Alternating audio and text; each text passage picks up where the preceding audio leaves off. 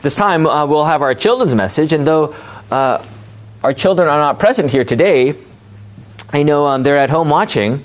And uh, God's blessing to you, children, uh, this day. And and I know I don't know if ever, everyone got their uh, palm crosses this day, uh, but kids, um, if you're at home, just imagine having a palm cross with you, and it looks kind of like this. And you know, why do we have a palm cross on Palm Sunday? And I guess the question is uh, what is it about the palms? Now, again, kids, we just read in the gospel reading that they were waving their palms, right? They were waving these palm branches. And do you know what the, the symbol of palm branches really point to? Does anyone know?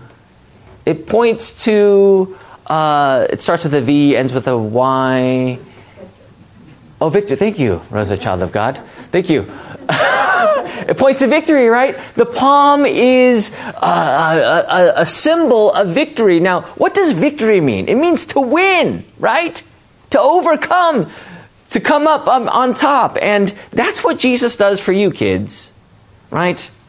And the question is why is this palm branch in a form of a cross?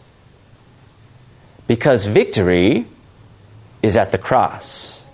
Victory is Jesus who died the most painful death for each and every one of you, so that you may have victory in what he has done. That as he shed his blood for you, all your sins are forgiven, and that you have life in his name. You know, those people on, on the road, they were waving these palms, but little did they know what this would truly mean.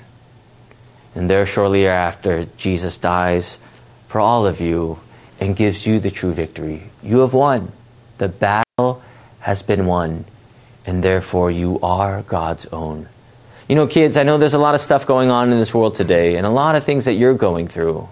But remember this Jesus is your Savior the one who has won the battle over sin and death for each and every one of you. It's always Jesus, and it will always be Jesus. And that is why Palm Sunday is such a day of victory.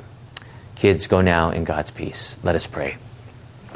Dearly Father, we thank you for this day. We thank you for your word. Lord, we know you have come to this world to give us the victory. Bless these children and lead them in the joy of the gospel knowing full well that you have overcome the world.